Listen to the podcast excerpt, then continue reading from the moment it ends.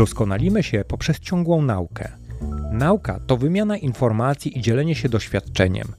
Wyższy poziom wiedzy to lepsze rozwiązania. Dlatego warto jest wykraczać poza znane nam obszary, uczyć się, dzielić poglądami i doświadczeniem, aktywnie szukać inspiracji. Sztuka jest doskonałym źródłem zarówno inspiracji, jak i tłem do niekończących się dyskusji. Ten odcinek podcastu jest poświęcony właśnie sztuce, ale widzianej oczyma ekspertki, właścicielki galerii i domu aukcyjnego.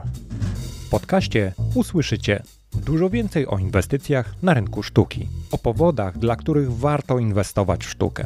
Poruszymy aspekt rozrywkowo-towarzyski w zjawisku aukcji dzieł sztuki.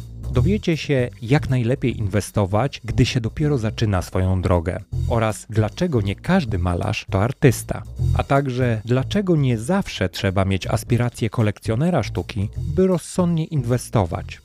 Na koniec, czy sztuka to krótko czy długoterminowa inwestycja? Słuchacie podcastu Marketing z ludzką twarzą, który jest skierowany do pasjonatów marketingu nieustannie poszerzających swoją wiedzę i zwyczajnie ciekawych świata oraz marketerów i osób poszukujących inspiracji, które podobnie jak ja wyznają regułę, że warto rozmawiać i wymieniać się opiniami. Słuchacie podcastu, w którym marketing to multidyscyplina, to praktyka, wiedza i doświadczenie, praca, sukcesy, a czasami pomyłki i ślepe uliczki. Tu znajdziecie marketing przejawiający się w produkcie, jego konsumentach i szerokim spojrzeniu na markę. Podcast ten ma Wam ukazać marketing, który wciąż się rozwija, który jest otwarty na swobodną wymianę informacji, dzielenie się wiedzą i osobistym doświadczeniem z innymi.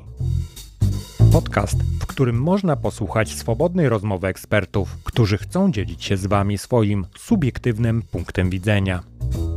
Zapraszam do wspólnego spędzenia czasu i wysłuchania podcastu Marketing z ludzką twarzą, odcinka zatytułowanego Drugie spotkanie marketingu i sztuki. Ja nazywam się Andrzej Wierzchoń, a moim gościem jest ponownie Agnieszka Gniotek, historyczka, krytyk sztuki, kuratorka wystawy oraz właścicielka galerii i domu aukcyjnego Xanadu.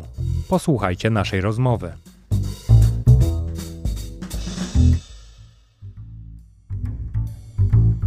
Agnieszka, bardzo dziękuję, że znowu znalazłaś czas. Znowu podkreślam, dlatego że to jest drugie nasze spotkanie. Po pierwszym, które okazało się sukcesem, a mianowicie ilość osób, która wróciła do mnie później z tematami pod tytułem dowiedziałem się w końcu czegoś więcej o sztuce, a nie tylko tego, że jest to ładne albo można to kupić, bo tutaj poszło coś więcej. Pierwsza podstawowa sprawa, udowodniłaś wszystkim dookoła, że warto kolekcjonować sztukę. Nie sposób się nie zgodzić. Warto.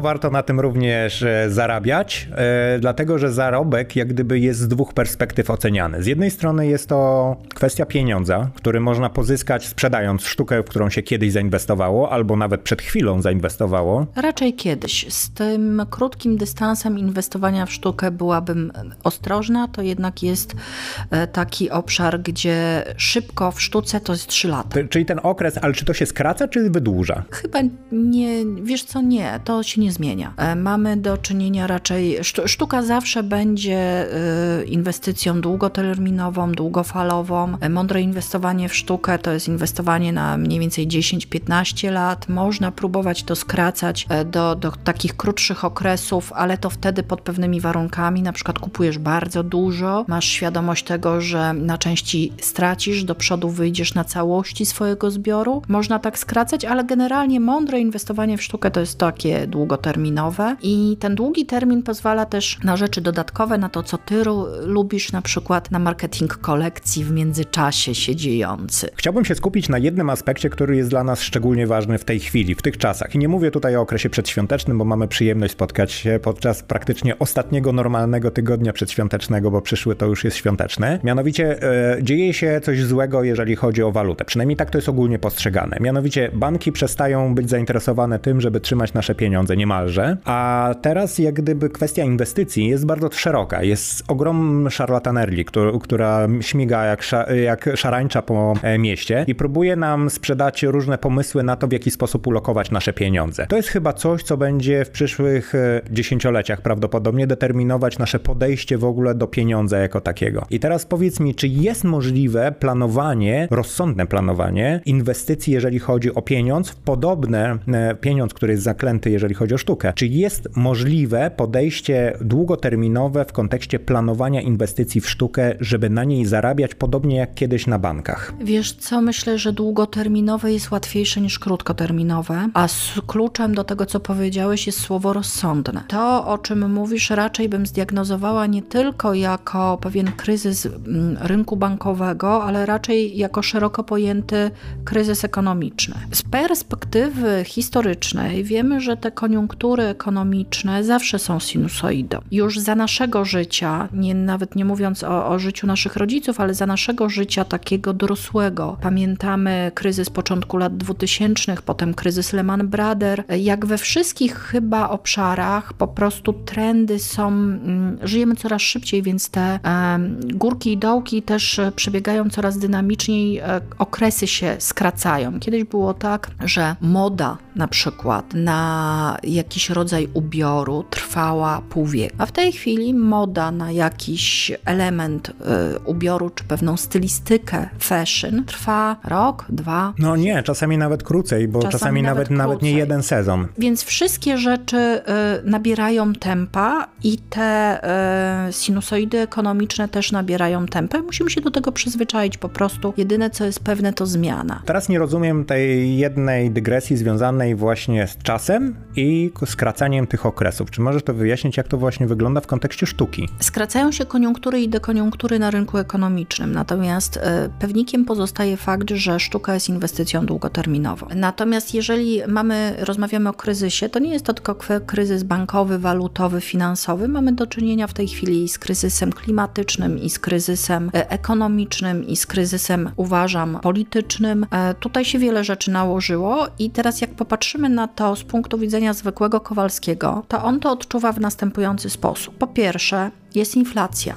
Moja siła nabywcza pensji, pieniądza, który posiadam, maleje. Po drugie, tanieje złotówka w stosunku do walut obcych, w związku z czym ja, kupując gdzieś przez internet w euro czy w dolarach, płacę relatywnie więcej. Po trzecie, spędzam znacznie więcej czasu w domu, ponieważ mamy rozmaite formy pracy hybrydowej czy pracy online, pracy zdalnej, a mniej propozycji rozrywek na mieście, która to rozrywka na mieście nie dla każdego, w kwestiach percepcji tutaj różnie to odbieramy, jako poczucie bezpieczeństwa, nie dla każdego, nie każdy czuje się z tym bezpiecznie. Czyli brakuje mi pewnej rozrywki, brakuje mi pewnej ekscytacji, a Netflix to nie wszystko. Stąd też zainteresowanie rynkiem sztuki od strony takiej właśnie rozrywkowej. Aukcja to pewnego rodzaju ekscytacji. Czyli bardziej challenge w kontekście tego, że jestem w stanie po prostu śledzić aukcje, jestem w stanie w nich uczestniczyć aktywnie.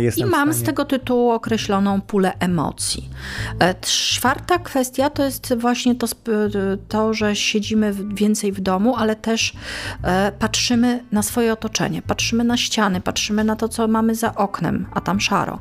W związku z czym też zaczynamy się zastanawiać, na ile to wpływa na nas psychicznie. Szukamy jakichś przestrzeni, które pozwolą nam emocjonalnie odpocząć. Tutaj sztuka też jest bardzo przydatna. I to wszystko się nakłada na siebie. Ten kryzys, który ja bym to ostatnie, co powiedziałam, nazwałabym kryzysem zdrowia psychicznego. Kryzysem atrakcyjności, rozrywkowości, czyli braku ekscytacji, plus właśnie inflacja, tanienie złotówki. Następna kwestia, brak poczucia takiego ogólnego, poczucia bezpieczeństwa. No dobrze, ale wiesz co, bo troszeczkę jak gdyby chciałbym, żeby odejść od takiej formy, w której troszeczkę sprzedajemy trumny. Innymi słowy, mówimy komuś, że kiedyś wcześniej czy później umrze i troszeczkę w tej chwili jak gdyby ta narracja taka związana ze sztuką, związana z tym, że ona dostarcza tego wszystkiego nam. Wiadomo, że wszyscy nie skorzystają z całego wachlarza możliwości, które daje sztuka.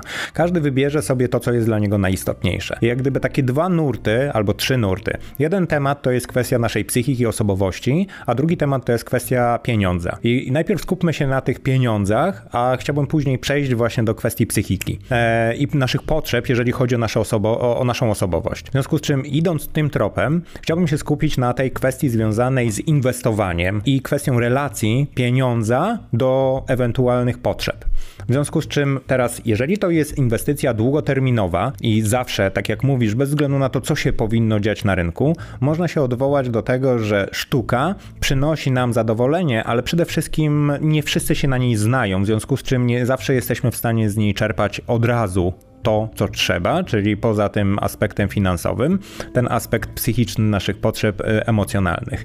I teraz, inwestując w sztukę, chciałbym wiedzieć, że jestem w stanie odzyskać te pieniądze. I powiedz mi, jak to w dzisiejszych czasach wygląda w kontekście inwestowania w sztukę, możliwości i tych licznych giełd i licznych aukcji, gdzie tak naprawdę sprzedawane jest wszystko, bo odwołam się do naszego wcześniejszego spotkania, gdzie powiedziałaś, że generalnie artystów jest za dużo. Tak, to wszystko jest prawda, przy czym trochę zaneguję to, co powiedziałeś, mianowicie dzisiaj nie chodzi o to, żeby kupować trumny, tylko o to, żeby kupować ładne trumny, to po pierwsze. Po drugie, jeżeli pominiemy ten aspekt delektacji estetycznej albo prestiżu, bo to niekoniecznie musi być taka delektacja tylko i wyłącznie urodą dzieła, to możemy zacząć inwestować na przykład w złoto. W ogóle nie jest wymagające pod kątem wiedzy, estetyki czy zaangażowania, więc jeżeli już wybieramy tą sztukę, to nigdy to nie jest tak, że chodzi tylko o kasę. Chodzi o parę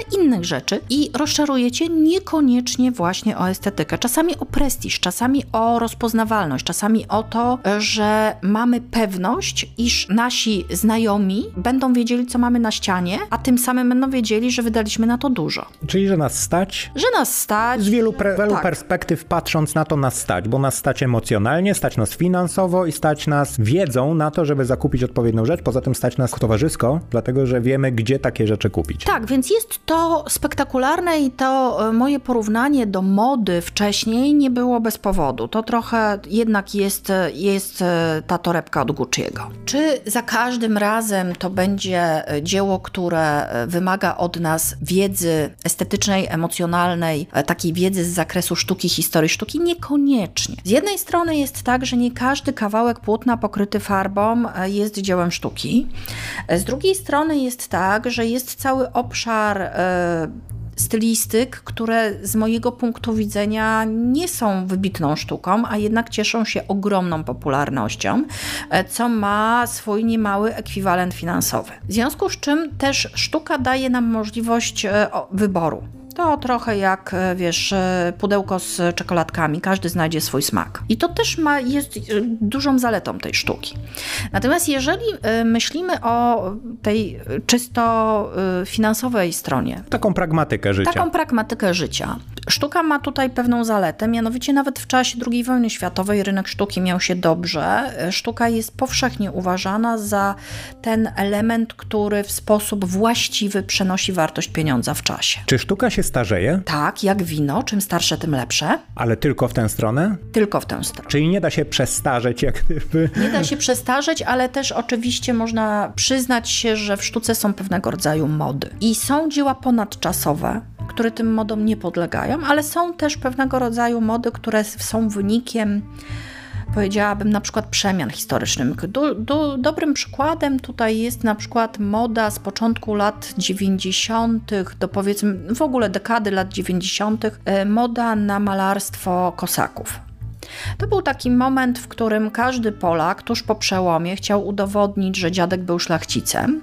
W związku z czym w każdym bloku mieliśmy na ścianie w pokoju makatkę z ładu, dwie szabelki i kosaczka. W efekcie jest tak. Te najwybitniejsze prace Wojciecha Kosaka, kupowane wtedy, takie dzieła, o których można by powiedzieć, że były to dzieła klasy muzealnej, nadal są warte jakby ekwiwalentowo tyle, ile były i więcej. To była dobra inwestycja.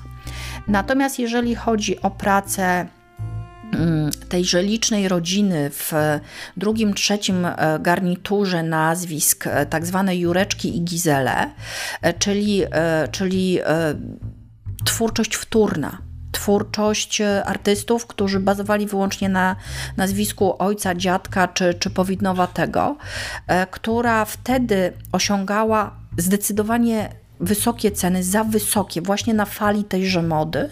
W tej chwili te dzieła są złą inwestycją, bo nastąpiła znacząca korekta cenowa. Czyli tutaj będzie taka zasada, żeby kupować, ja mówię, żeby sobie tę sztukę ogromną jak ocean podzielić na segmenty i w każdym segmencie kupować najlepsze dzieło sztuki do tegoż segmentu. Jeżeli nas stać tylko i wyłącznie na pracę do 10 000 złotych, to kupować najlepsze dzieła sztuki artystów średniego pokolenia w tej kwocie, a nie kupować jakby prac z artystów znacznie droższego segmentu, tylko drugiego, trzeciego garnituru, droższych, mniejszych na papierze itd., itd. No to w tej chwili dałaś przepis na rozsądne, stabilne inwestowanie w sztukę. Dokładnie tak. Tych, których stać, łatwo odesłać w tym momencie do młodej sztuki, która jest dość ryzykowna i warto zainwestować pewnie w coś, co jeszcze nie jest trendem, jeszcze nie jest modą, ale musisz mieć jakąś wiedzę, żeby móc rozpoznać dane dzieło i mieć nos. Teoretycznie tak, natomiast jeżeli chodzi o młodą sztukę, to ja generalnie odradzam tę przestrzeń jako przestrzeń inwestycji. Młoda sztuka jest fantastyczna, jeżeli chodzi o nasz początek przygody ze sztuką w ogóle. To jest świetne pole, żeby rozpoznać swoje umiejętności budowania gustu, uczyć się w tym obszarze. To jest też świetny poligon dla tych osób, które właśnie potrzebują mieć coś fajnego w domu. Powiesić nad kanapą i nie ma w tym, ja nie mówię to pejoratywnie w żaden sposób, powiesić nad kanapą fajne dzieło, które będzie nam dobrze wpływało na psychikę, które będzie nas cieszyć, radować, które będzie nas stymulować do tego, czego potrzebujemy. Być może potrzebujemy do energetyzowania do pracy, a być może przeciwnie, potrzebujemy stworzyć przestrzeń relaksu. To jest świetne. Młoda sztuka jest naprawdę fantastyczna do tego. Tylko trzeba pamiętać, że jak sama nazwa wskazuje, to są dzieła młodych artystów. A taki młody artysta może ze swoją karierą, ścieżką zawodową zrobić wszystko. Wszystko dobre i wszystko złe. W związku z czym jeżeli artysta bardzo szybko skończy swoją karierę, to jego dzieła w perspektywie czasu nie będą rosły na wartości. Jeżeli z powodów życiowych będzie malował tylko i wyłącznie pod sprzedaż w dużych ilościach od aukcji do aukcji, to też kariery nie zrobi. Jeżeli będzie się powtarzał, jeżeli będzie schematyczny albo po prostu intelektualnie niedojrzały w takim stopniu, w jakim powinien być, to też z tego nie będzie później dobrej inwestycji, bo to nie będzie wybitna sztuka, to będzie dekoracja.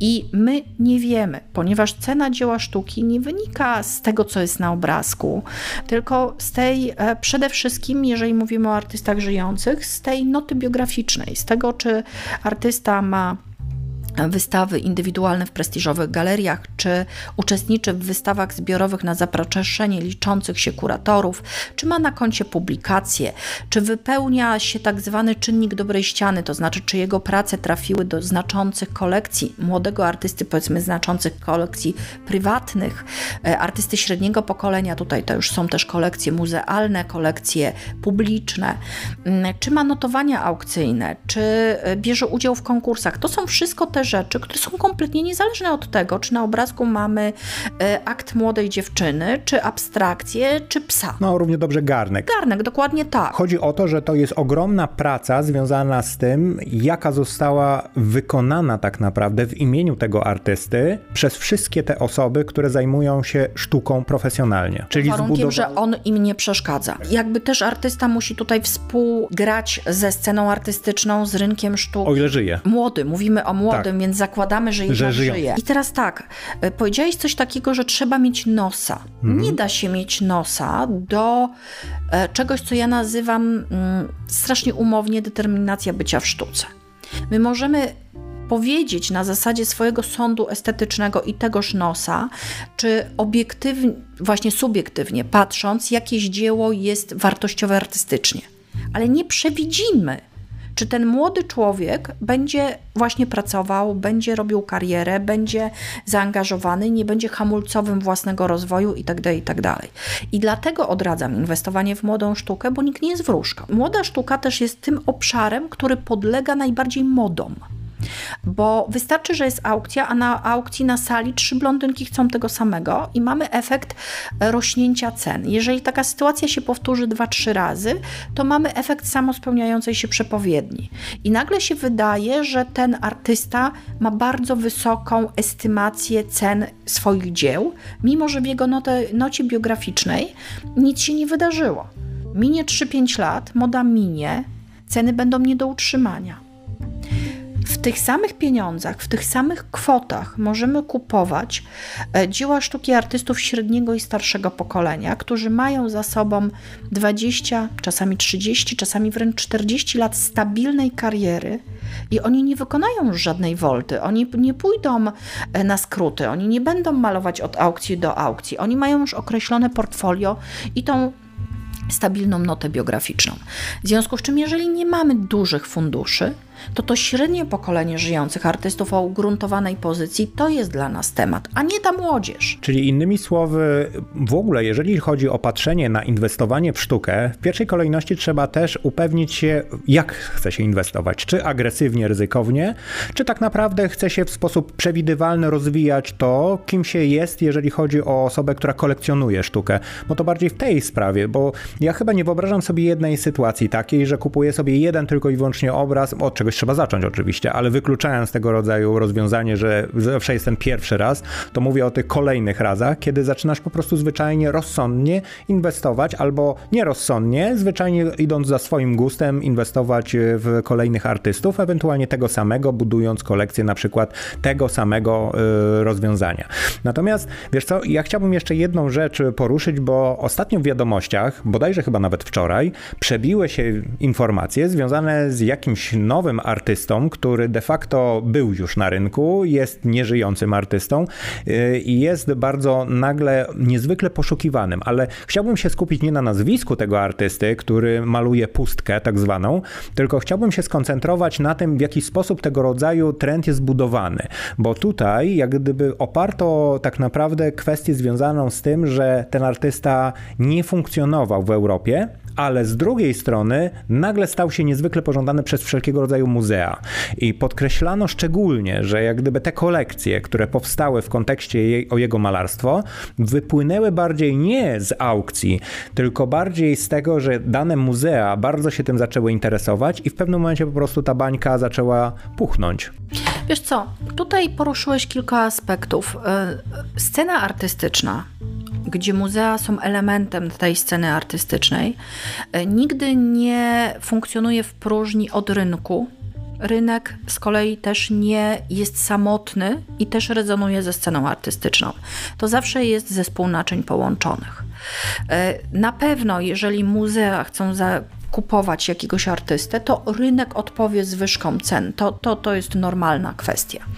Natomiast co może się takiego wydarzyć w obszarze artysty, jakby w karierze nieżyjącego artysty, że przez lata nikt się nim nie interesował, a nagle zaczął. I tutaj tych czynników może być bardzo dużo i czasami tym czynnikiem sprawczym może być nawet pojedyncza osoba. Wybitny, znany historyk sztuki uznał takiego artystę za przedmiot bardzo ciekawej analizy. Opublikował dobrą książkę, opublikował dobrą pracę. Uznany kurator został owładnięty emocjonalnie twórczością jakiegoś autora i przygotował w prestiżowej galerii wystawę takiego artysty. Ktoś zdecydował się na publikację albumu, czyli to jest trochę to, o czym tutaj zwykle rozmawiamy. To jest marketing, tylko w tym pozytywnym słowa znaczeniu. Jeżeli artysta będzie bardzo kiepski, ta twórczość będzie słaba, to się nie wydarzy. Ale jest prawda taka, że bardzo dobrych artystów zapomnianych mamy sporo. I kiedy ktoś wyciągnie rękę po ich twórczość i ją upubliczni, ją wypromuje, nazwijmy to w ten sposób, ale w tych warunkach sceny artystycznej właśnie, bo wypromowanie w social mediach to nie jest to samo, ale w tych warunkach sceny artystycznej to może się wydarzyć liczne zainteresowanie różnych instytucji publicznych bądź kolekcjonerów prywatnych i nagle się okaże, że robi się coś w rodzaju mody i trendu. I ona najprawdopodobniej nie będzie chwilowa, bo jeżeli prace artysty wchodzą do uznanych kolekcji, to jest trochę jak sakra, jak namaszczenie. To znaczy on zaczyna być wpisany do kanonu, a nazwiska w kanonie pozostają. Ten kanon podlega naprawdę niewielkim korektom, niewielkim rewizjom. Oczywiście są trendy mody, są jakieś większe, mniejsze zainteresowania, są też mody powracające. W latach 60. był niezwykle modny op-art, modny jest znowu. To trochę też wynika z tego, że w każdym obszarze mamy taką historię zaprzeczeń. Jeżeli mamy jakiś okres, w którym bardzo często popularna i analizowana jest abstrakcja, to następuje przesyt abstrakcją i ludzie odchodzą w kierunku figuracji. Po jakimś czasie ta figuracja znowu się nudzi i znowu przychodzą w kierunku abstrakcji. To jest bardzo normalne. No fajne cyklowe podejście. Tak, no każdy z nas chce być na pewnym etapie oryginalny, w związku z czym przestaje nam się podobać. To też jest kwestia pokoleniowa. Na przykład dzieci zwykle nie lubią tego samego, co ich rodzice, ale chętnie sięgają po to, co cenili sobie ich dziadkowie. Wiesz co, nie chciałbym zgubić jednego wątku, który ty jak gdyby połączyłaś w mojej głowie swoją wypowiedzią, mianowicie połączenie sztuki z rynkiem finansowym, bo do tego się odwołam. W jaki sposób manipuluje się trendami, w jaki sposób manipuluje się kursami, bo wystarczy jeden tweet, jeżeli chodzi o inwestowanie na przykład w bitcoiny i w tym momencie na przykład coś upada i miliony po prostu dolarów przelewają się z jednego na drugie, albo w ogóle ludzie tracą majątki, bo komuś bardzo bogatemu zachciało się po prostu coś skomentować. I tutaj podobnie, jeżeli ktoś faktycznie zostanie owładnięty jakimś artystą, jest w stanie wypromować takiego artystę, który przypadkowo został zebrany ze względu na walory estetyczne, a nie kolekcjonerskie w kontekście inwestycji finansowej. Tak, tylko tutaj jest bardzo istotne, kto zostanie owładnięty tym artystą, bo jeżeli będzie to znana celebrytka, to nic z tego nie wyjdzie. No nie, no musi być ta osoba opiniotwórcza.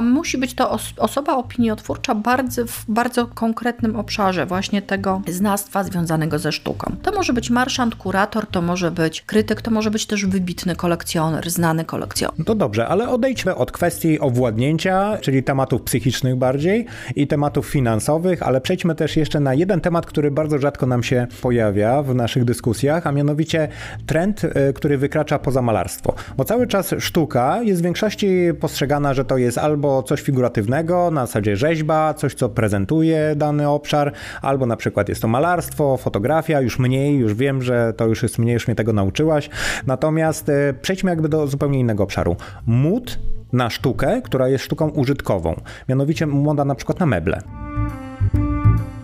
To jest kwestia designu i to jest bardzo powiązane też z architekturą, z wnętrzami, z też taką naszą socjologią społeczną, to znaczy na przykład powrót do Art Deco i powrót do pewnego minimalizmu wiąże się z tym, że nasze mieszkania w ostatnich 2-3 dekadach po prostu relatywnie zmalały.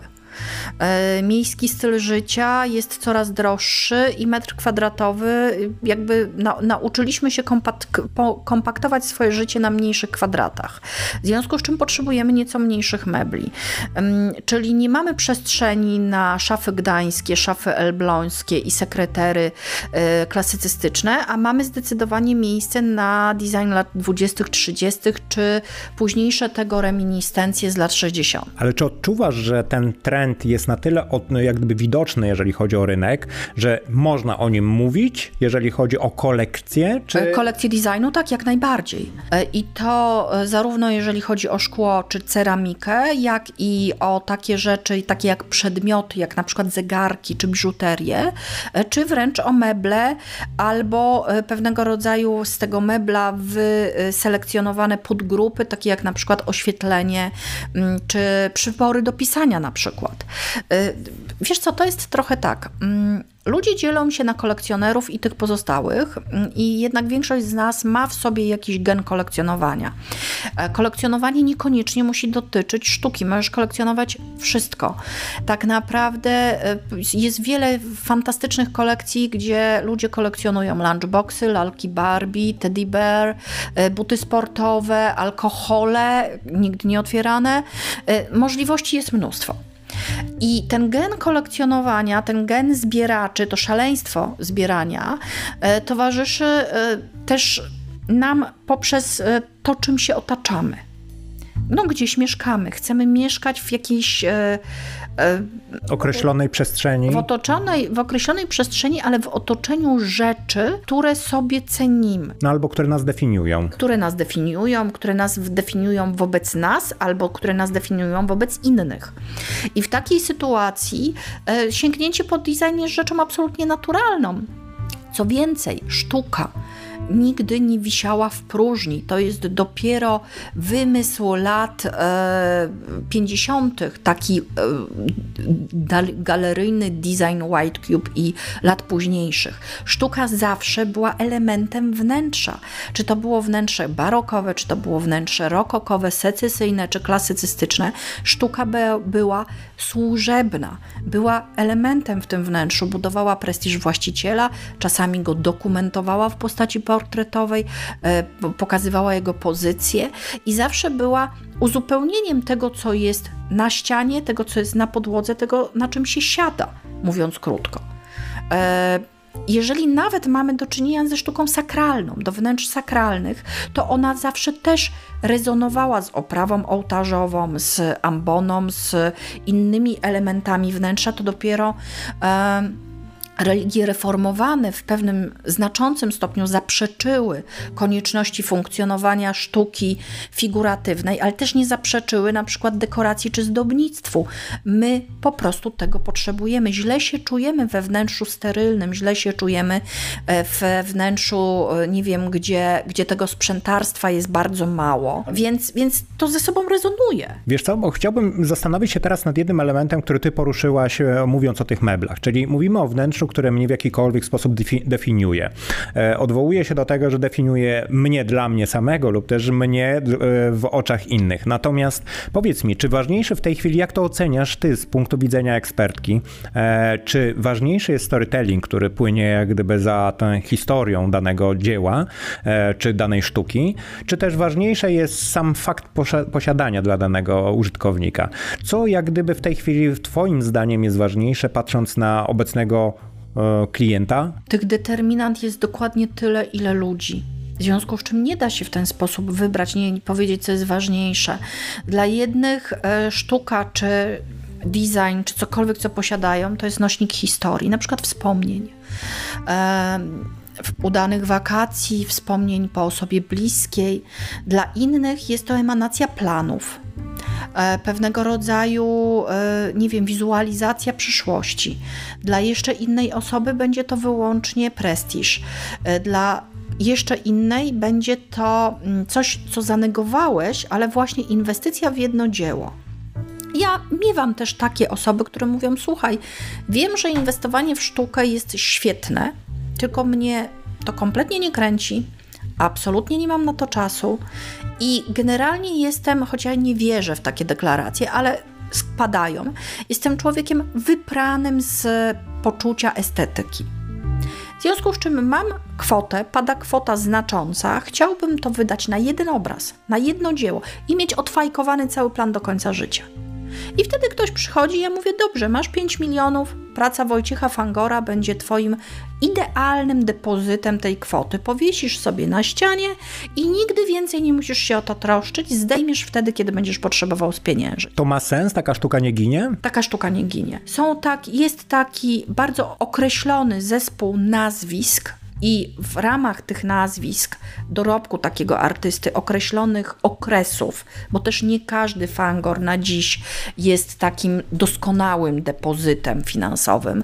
Natomiast jeżeli to będzie dobre koło z lat 50., dobra fala z lat 50., to można spokojnie wydać tę kwotę, powiesić na ścianie, nawet za kurtynką i nigdy więcej do tego nie sięgnąć, mając świadomość tego, że jest to idealna lokata. To jest taka, wiesz, jak ta moneta dublonowa, tylko w zdecydowanie większej kwocie. A teraz odwracając to, o czym ty mówisz, to powiedz mi, czy spotykasz się często, bądź też rzadko, albo wcale obecnie z zamówieniami?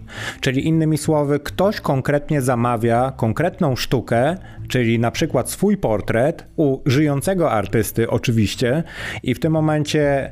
To się jeszcze zdarza? Chyba tak, nie wiem, nie zajmuję się takimi rzeczami. Wiesz, jest XXI wiek, prawdziwi artyści nie pracują na zamówienie. Natomiast tak, ciągle jeszcze na takie jakby są... Takie retroreminiscencje, komuś się wydaje, że fajnie będzie mieć portret. I owszem, to jest w porządku. To znaczy, to jest okej, jeżeli chodzi o upamiętnienie swojej fizjonomii. Często zresztą to jest też zamówienie nie swojego portretu, tylko kogoś z rodziny, osoby bliskiej, na przykład dziecka. To jest super, jako pewnego rodzaju, nie wiem, budowa doświadczenia, ale to nie znaczy, że to będzie dobra sztuka, to po prostu jest w innym porządku, w innych kategoriach. Ale to może być ciekawe. No nie, to jest bardzo ciekawy aspekt z bardzo prostej przyczyny, jak gdyby też o to pytam. Dlatego, że kiedyś ludzie jak gdyby zamawiali tę sztukę. Obecnie jest to sztuka bardzo poszukiwana. Ale mówię, kiedyś nie było w każdym telefonie aparatu fotograficznego. No właśnie. Pamiętajmy też o jednej rzeczy, że sztuka, ta dobra sztuka jest kwintesencją, emanacją czasu, w którym powstaje. I jeżeli w baroku, czy jeszcze nie wiem, w XIX wieku nie było fotografii i ten portret był faktyczną dokumentacją, upamiętnieniem osoby, zapisaniem jej rysów, pewnego formą, nie wiem, pamiętnika, konserwacji historycznej, to było zgodne z duchem tamtego czasu. Natomiast w chwili obecnej mamy to w postaci albumów na Instagramie, a sztuka uwolniła się, tak jak się kiedyś uwolniła sztuka nieprzedstawiająca, uwolniła się od konieczności przedstawiania rzeczywistości, ponieważ ta rzeczywistość właśnie była dzięki fotografii już dokumentowana. Sztuka nie musiała pełnić już tej wcześniej pełnionej roli służebnej. Tak w chwili obecnej też już zdecydowanie sztuka nie musi pełnić funkcji dokumentującej fizjonomię osób bliskich. No dobrze, a jak spojrzmy jeszcze znowu od innej strony, dlaczego też chcę się na tym skupić, ponieważ tego się dzieje dość dużo. Mianowicie ja nie jestem osobą, która obraca się pośród artystów, natomiast ci artyści się w moim życiu po prostu wydarzają. I teraz w pewnej sytuacji napotkałem coś takiego, że ktoś po prostu wpadł na pomysł, żeby opublikować to, co właśnie namalował, tudzież bardziej zmalował. Abstrahuję od tego, bo nie chciałbym, żebyś teraz z punktu widzenia ekspertki oceniała to, ale mówię o samym zjawisku. Patrzę na obraz, który został opublikowany. Jestem święcie przekonany o tym, że ja już to widziałem. I ty wiesz, do czego ja zmierzam. Ten obraz jest zwyczajnie, nawet nie cytatem, jest zwykłą kopią już wcześniej wykonanego albo zdjęcia, które jest nieznane kompletnie praktycznie i przez przypadek w mojej głowie gdzieś utkwił, bo jest bardzo charakterystyczny. Mowa akurat o ptakach i rozwiniętych skrzydłach i portretach kobiet. Pewnie osoba, o której ja w sztuce jak gdyby mówię, pewnie się rozpozna. Natomiast jak ty to byś oceniła w tej chwili, jeżeli chodzi o współczesność? Czyli ja wiem, że jest wolna twórczość, ale czy to nie jest trend kolejny, który zaczyna się powoli kształtować? Tak jak kiedyś budowano sztukę na podstawie potrzeby chociażby zapamiętywania wspomnień, albo zapamiętywania obrazów, albo po prostu upiększania wnętrz. Tak w tej chwili upiększanie wnętrz na podstawie tego, co nas zachwyciło i chcemy to powtórzyć, odtworzyć. Wiesz co, tutaj jest wiele aspektów. Po pierwsze, najbardziej lubimy te przeboje, które dobrze znamy, w związku z czym, choć sobie z tego nie zdajesz sprawy, twój mózg podświadomie poszukuje dla pewnych rzeczy, które widzisz, wzorców. Czasami masz więcej skojarzeń niż faktycznie tam było. No słuchaj, ja słucham jazzu, w związku z czym wiem, o czym mówisz, tak jest. Po drugie, artyści od zawsze, od zarania, od momentu, kiedy wynaleziono fotografię, malarze posługiwali się tymi fotografiami. Już Desdiri pracował na zlecenie Delacroix. W związku z czym fakt, że pewne motywy są utrwalane fotograficznie, a potem wykorzystywane w malarstwie, to nie jest nic szczególnego. Co więcej, w połowie lat 70. wręcz pojawił się taki styl bardzo głęboki też, jeżeli chodzi o analizę historyczno-sztuczną, który nazywał się fotorealizm i pokazywał realność, rzeczywistość w sposób w sposób przekontrastowany, po to, żeby zwrócić uwagę właśnie na ten pierwiastek materialny, który się wokół nas wydarza. I mamy w tej stylistyce też wielu wybitnych artystów i to jakby w żaden sposób nie jest kicz. To jest też pewnego rodzaju konkretny styl w sztuce. Tego się bałem. Właśnie tego się bałem, że za chwilę powiesz, że to jest kicz, tego nie powinno się robić i tak dalej, i tak dalej. Natomiast twoim zdaniem nie jest. To jest element warsztatu. To znaczy, próbujesz generalizować na podstawie czegoś, czego na oczy nie widziałam, więc trudno mi powiedzieć. Chodzi o samą kwestię używania narzędzia.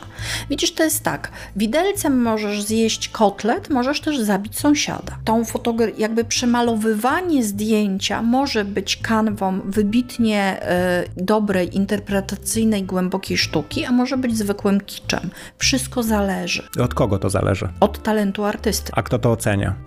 To zależy także od tego, komu pod ocenę to wystawisz, bo jeżeli, tak jak powiedziałeś, jest to upublicznione, czyli w domyśle, zapewne miałeś na myśli jakieś social media, Facebook, dokładnie, Instagram, coś takiego, to teraz tak, czy taki Instagram jest zaadresowany do krytyków? Nie. Jest zaadresowany do szerokiej publiczności. Szeroka publiczność będzie klikać i lajkować. To jest oczywiste. Bardzo często metodą like za like. I teraz tak, fanów disco polo zawsze będzie więcej niż fanów jazzu. Ta zasada miliony much nie mogą się mylić, niestety tutaj nie funkcjonuje. Tylko teraz powstaje pytanie, po co? Po co powstało to dzieło i co ono przynosi tym, którzy lajkują? Właśnie nie chciałbym tego rozbierać, wiesz, na czynniki pierwsze, nie, dlatego, że nie widziałaś tego, ale chciałbym się zastanowić nad samym trendem.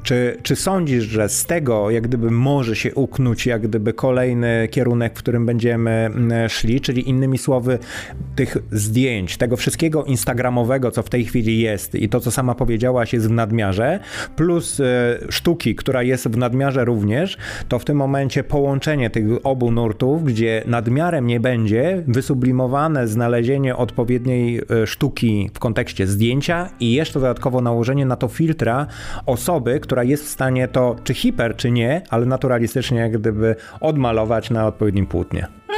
Nie ma w ogóle mowy o żadnych trendach tego typu, ponieważ jednego i drugiego jest bardzo dużo.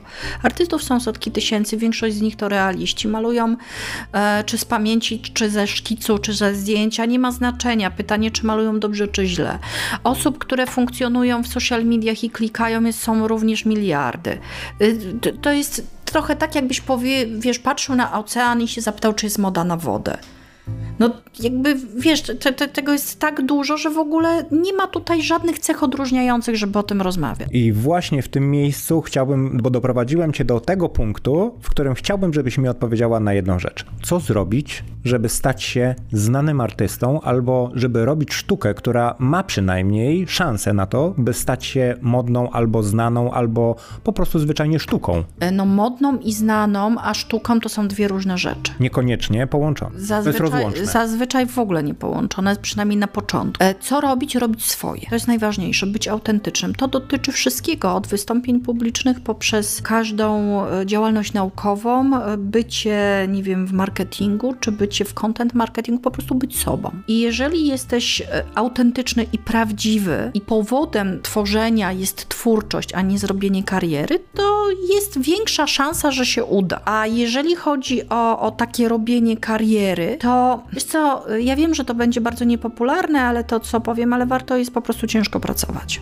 Nie ma tu drogi na skróty. Czyli wiedza, warsztat? Warsztat jest niezbędny. Warsztat jest niezbędny każdemu i warsztat to jest w ogóle coś, o czym nawet nie warto rozmawiać. To jest elementarna kwestia i skończyły się już te czasy, kiedy dobra sztuka to była sztuka bardzo dobra warsztatowo. Sztuka zaczyna się dalej. Dobry warsztat to jest rzemiosło. Jeżeli na coś poświęcisz te 100 000 godzin, to w każdym wypadku osiągniesz jakąś sprawność. I o tym nie rozmawiamy. Jakby sztuka jest dalej. Sztuka nie polega na tym, że ktoś umie poprawnie, perfekcyjnie odtworzyć, czy poprawnie anatomicznie namalować tego przysłowiowego słonia, konia i dób. Sztuka zaczyna się znacznie dalej. I istotny jest ten powód twórczy. Istotne jest to, czy artysta ma coś do przekazania. On nie musi robić tego dla publiczności, czyli może być to jego dialog wewnętrzny. On nie musi konfrontować się z widzem, chociaż zazwyczaj taka jest determinacja, bo sztuka jednak jest pewnego rodzaju działaniem ekstrawertycznym. Artyści tworzą po to, żeby komunikować się z publicznością. Natomiast jeżeli powodem twojego malarstwa będzie osiągnięcie popularności finansowej, powodzenia finansowego, to raczej dobrej sztuki z tego nie będzie. Trochę mnie martwisz. Nie, ale to nie znaczy, że artysta ma być biedny. No właśnie. Ja mówię o powodzie. Widzisz, to jest trochę tak jak z każdą inną pracą. Jeżeli pracujesz dla kogoś i chodzisz do tej pracy tylko wyłącznie ze względu na fakt otrzymywania pensji na końcu miesiąca, a twoja praca cię nie cieszy, nie kręci, nie stanowi wyzwania, nie jest twoją pasją, ale jest tylko i wyłącznie ścieżką zarabiania kasy, to nie będziesz z ciebie dobrego pracownika. No ale przyznaj sama, było kilku artystów, których celem było tylko i wyłącznie zarabianie kasy. Był taki Andy Warhol, którego właśnie niektórzy oceniają, że to, co wygenerował, to, co wyprodukował, było na kilogramy, tego się dużo sprzedawało, tak został przez niektórych odebrany, przez niektórych podąć znawców. Tylko też trzeba pamiętać po pierwsze o tym, o czym mówiłam już wcześniej, czyli o tym, w jakim czasie powstawała ta sztuka. To był taki moment, w którym postawa komercyjna była zupełnie nowatorska. Czyli to już była sama forma sztuki. To już była też forma sztuki. Poza tym pamiętaj też, że w sztuce istotna jest prowokacja. Poza tym w ogóle to jest wielka sztuka wymyśleć dobry skandal. Wtedy było to niezwykle prowokujące, żeby mówić, że robię sztukę tylko i wyłącznie dla kasy. To była pewna forma, konwencja. To był performance. To w ogóle była sztuka. Czyli to był środek wyrazu. To był środek wyrazu. Z jednej strony mamy tak wiele czynników, powiem szczerze, że to jest jedna wielka rozpacz. Powiem, gdybym był w tej chwili na drodze pod tytułem chciałbym zostać artystą, no to tylko usiąść się rozpłakać, bo nie ma żadnej dobrej drogi. I szczerze powiedziawszy, nie wiem w związku z tym, czemu artystów jest tak wielu i tak wielu chce podążać tą ścieżką. Jest ona niezwykle skomplikowana. Do tego właśnie zmierzało moje pytanie. Skąd pęd i skąd ta ilość bycia na topie? I ja nie mówię tutaj o tym pędzie instagramowców, którzy każdy chce być influencerem, każdy chce być followowany i tak dalej, i tak dalej. Nie, mówimy o sztuce, która pochłania setki godzin, o ile nie tysiące, miliony godzin w ciągu życia artysty, albo wręcz całe jego życie, nie dając gwarancji absolutnie sukcesu, bo tutaj ilość absolutnie nie jest powiązana z sukcesem w żaden sposób. I kwestia poświęcona na warsztat, wiedzę i jeżeli nie mamy osobowości, jeżeli nie mamy metody albo inteligencji związanej na przykład z wymyślaniem fajnych skandali. A ty naprawdę myślisz, że ludzie są tak autokrytyczni, że wiedzą, że nie mają osobowości i inteligencji? Myślę, że oni raczej myślą przeciwnie. Wiesz, dlaczego tak Może to jest odpowiedź. Na pewno też, ale dlaczego tak wielu artystów w tej chwili, dlaczego tak wiele osób w różnym wieku, bo to niekoniecznie dotyczy tylko młodych ludzi, decyduje się na ścieżkę artystyczną? Po pierwsze dlatego, że żyjemy w czasach bardzo niespokojnych, w czasach, które są... wymagają od nas stałego podejmowania decyzji, w czasach, gdzie funkcjonujemy pod presją. A sztuka jest taką przestrzenią, gdzie tej presji, pozornie przynajmniej, wydaje się, że tej presji jest mniej. To są takie enklawy, że artyście więcej wolno, że artysta pewnych rzeczy nie musi, że artyście uchodzi nie przyjść o czasie, nie podpisać umowy, nie zapłacić podatku, nie zrobić różnych takich rzeczy, które się wpisują w społeczny rygor, w związku z czym sztuka dla wielu osób jest przestrzenią pewnej ucieczki od takich społecznych zobowiązań. Czyli sztucznej wolności, czyli budowania sztucznego obszaru pozornej wolności. Pozornej wolności. To jest pierwsza rzecz. Druga rzecz to jest taka, że większość osób, która decyduje się na zawodową ścieżkę artystyczną, w ogóle nie zdaje sobie sprawy z tego, na czym polega zawód artysty. Ponieważ zawód artysty może w 20% polega na malowaniu, na machaniu pędzelkiem, a pozostałe 80% to jest po prostu prowadzenie firmy, jednoosobowej, ale jednak firmy. I to firmy, która jest najtrudniejsza, bo oparta na marce osobistej. Jeżeli jesteś niedysponowany, to nie pracujesz. I bycie artystą to jest umiejętność przygotowywania portfolio, umiejętność przygotowywania strony internetowej, promowania się w social mediach, przygotowywania aplikacji, aneksów na konkursy, prowadzenia rozmów, negocjacji z galeriami, sprzedawania swoich prac, tego jest mnóstwo. Większość osób, które decydują się na karierę artysty, w ogóle o tym nie myślą. Myślą tylko i wyłącznie o tym, jak to będzie milusio machać pędzelkiem. No ale powiedz mi, to biorąc to wszystko pod uwagę, co mi powiedziałaś, jeżeli chodzi w ogóle o zawód artysty, bo nie umniejsza to absolutnie tego, że ten artysta wciąż jest właśnie artystą, tylko musi prowadzić tę jednoosobową firmę. Ilość czynników, które zaczynają dochodzić, zwiększa się wprost proporcjonalnie do upływu czasu. Dokładnie tak. Czyli innymi słowy, to jeden z najtrudniejszych zawodów, a także przez to, że pozornie wydaje się tak prosty. Jest zupełnie inną kwestią, czy ktoś jest artystą, czy ktoś wykonuje malarstwo, czy rzeźbę, tak? Czy jest wytwórcą produktu. Jest bardzo wielu już nie pamiętam, kto to powiedział, ale to było bardzo mądre, że artystą się bywa. Artystą się nie jest, w związku z czym na co dzień po prostu pracujesz w sztuce. Czasami bywasz artystą, tylko ci najwybitniejsi są nimi częściej. A jeżeli chodzi o kwestię związaną z nauką, powiedz mi, czy w ogóle szkoła, biorąc pod uwagę twoje kontakty w tej chwili z artystami, w ogóle przygotowuje na takie życie? Nie, zupełnie. Ponieważ mamy tutaj na myśli uczelnie artystyczne, uczelnie wyższe i ciągle jest tak, że artystyczne uczelnie wyższe przede wszystkim to się zmienia bardzo powoli i szczerze powiedziawszy, ja to widzę jako trend na przestrzeni ostatnich 3-4 lat dosłownie, że na uczelniach wyższych zaczynają się pojawiać takie przedmioty, nazwijmy to teoretyczne, jak ekonomia sztuki. Ekonomia to za duże słowo, ale w ogóle zagadnienia związane z rynkiem sztuki, zagadnienia związane z marketingiem, autopromocja w świecie sztuki. Ja ciągle się na przykład spotykam z pytaniami ze strony artystów z różnych pokoleń. Oni nie wiedzą, jak przygotować swoje portfolio. Oni w ogóle nie wiedzą, czym jest portfolio. Ich nigdy na uczelni wyższej tego nie nauczono. Nigdy tego od nich nie wymagano.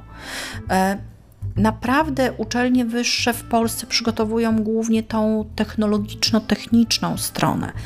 Jak malować? Ale nikt nie pyta, po co malujesz? Nikt nie pyta o ten powód malarski. Co prawda już na poziomie magisterium, a zwłaszcza doktoratu czy habilitacji, artysta jest zobowiązany, żeby przygotować także tę część teoretyczną swojej pracy, ale to najczęściej jest takie strasznie wymuszone, taki WF, na który nigdy nie chodziliśmy w liceum. Że dobra sztuka sama się tłumaczy. Że artysta jest od tego, żeby malować, a nie żeby pisać. Bo jakby chciał pisać, to by został pisarzem. No tak, ale czasy się zmieniły, czyli szkoła nie nadąża kompletnie z takimi tematami jak przygotowanie. No nie nadąża moim zdaniem. Ale wiesz, też nie chce nadążać. Powiedzmy sobie szczerze, większość uczelni żyje z tego, że ma dużo studentów. Jeżeli by mnożyła przeszkody albo zbyt wiele wymagała, to tych studentów byłoby mniej. No ale to znaczy, że w tej chwili tracimy ogrom talentów, które po prostu zwyczajnie poślizgnęły się i zamiast zająć się sztuką, muszą dokręcać śrubę w fabryce. Nie sądzę. To znaczy, wiesz co, ja mam takie poczucie, że bez względu na to, jak wiele osób uprawia dany zawód, to tych talentów jest zawsze tyle samo. Zawsze jest, wiesz, i kiedyś było tak, że na konkurs, nieważne czy to był konkurs filmowy, czy to był konkurs plastyczny, napływało kilkadziesiąt, czasami, 200-300 zgłoszeń. W tej chwili z racji na internet, na łatwość możliwość akcesu do pewnych wydarzeń. Mamy na takich konkursach 3, 5, czasami 8 tysięcy zgłoszeń. Tych dobrych zawsze jest tyle samo. Czyli tutaj jak gdyby mamy pewnego rodzaju średnią, która nie zmienia się w populacji artystów, którzy po prostu zwyczajnie wypłyną bez względu na okoliczności.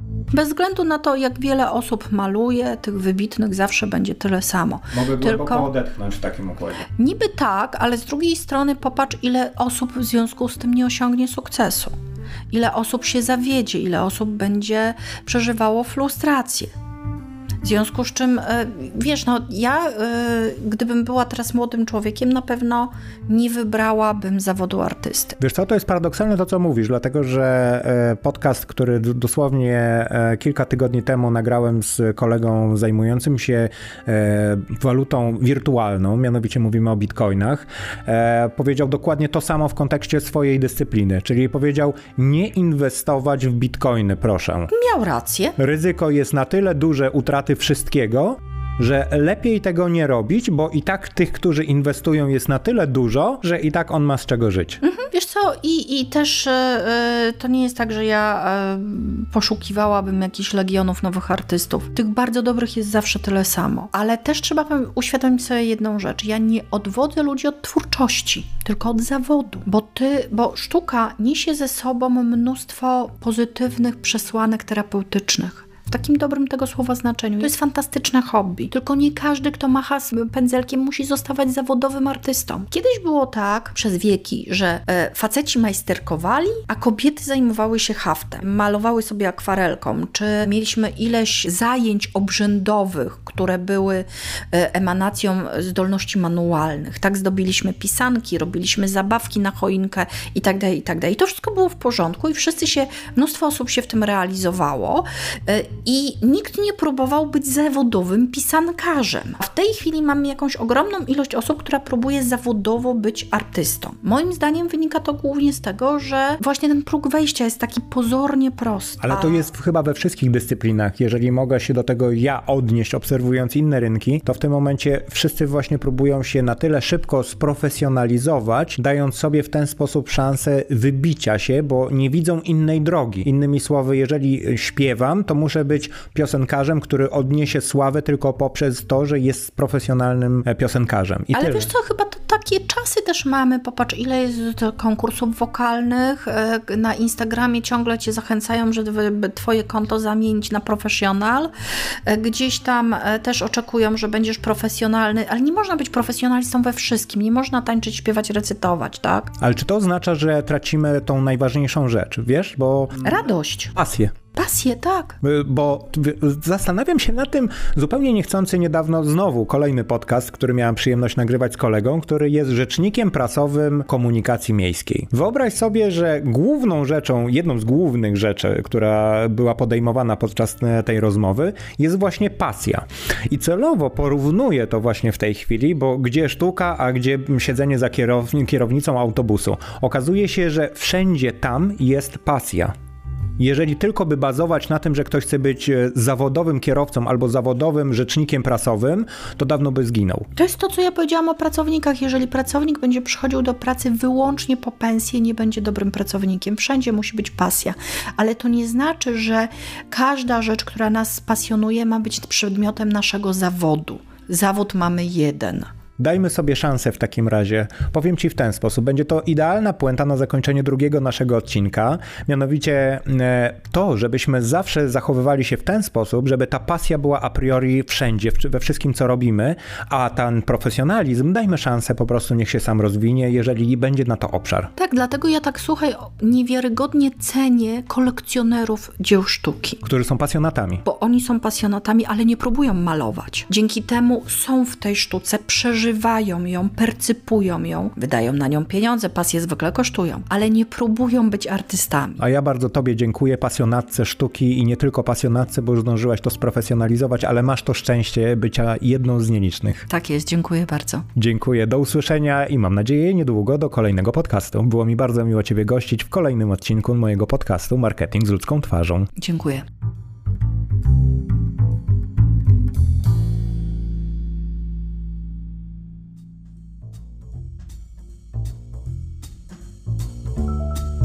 Wysłuchaliście przed chwilą 7. odcinka 2. sezonu podcastu Marketing z ludzką twarzą. Był to odcinek zatytułowany Drugie spotkanie marketingu i sztuki. Za mikrofonem jak zwykle Andrzej Wierzchoń.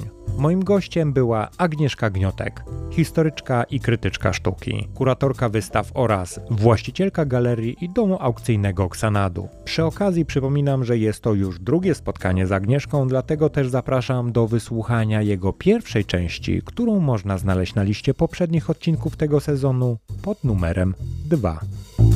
Dla mnie marketing to dialog, dlatego zachęcam Was jak zwykle do bezpośredniego kontaktu ze mną. Jeśli macie jakiekolwiek pytania, uwagi, komentarze, możecie mnie znaleźć na LinkedInie. Wystarczy, że u góry strony w wyszukiwarce wpiszecie Andrzej Wierzchoń. Możecie również pisać bezpośrednio pod mój adres e-mail andrzej.wierzchon@gmail.com. Nowością jest oficjalny profil podcastu na Facebooku i Instagramie. Na Facebooku znajdziecie go pod hasłem Marketing z ludzką twarzą, a na Instagramie marketingpodcast_pl. Szczegóły i linki jak zwykle znajdziecie w opisie tego podcastu.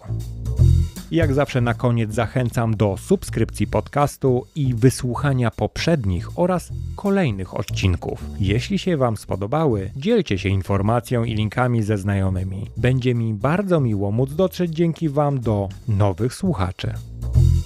Odcinek dobiegł już końca. Dziękuję za wspólnie spędzony czas i do usłyszenia w kolejnych odcinkach.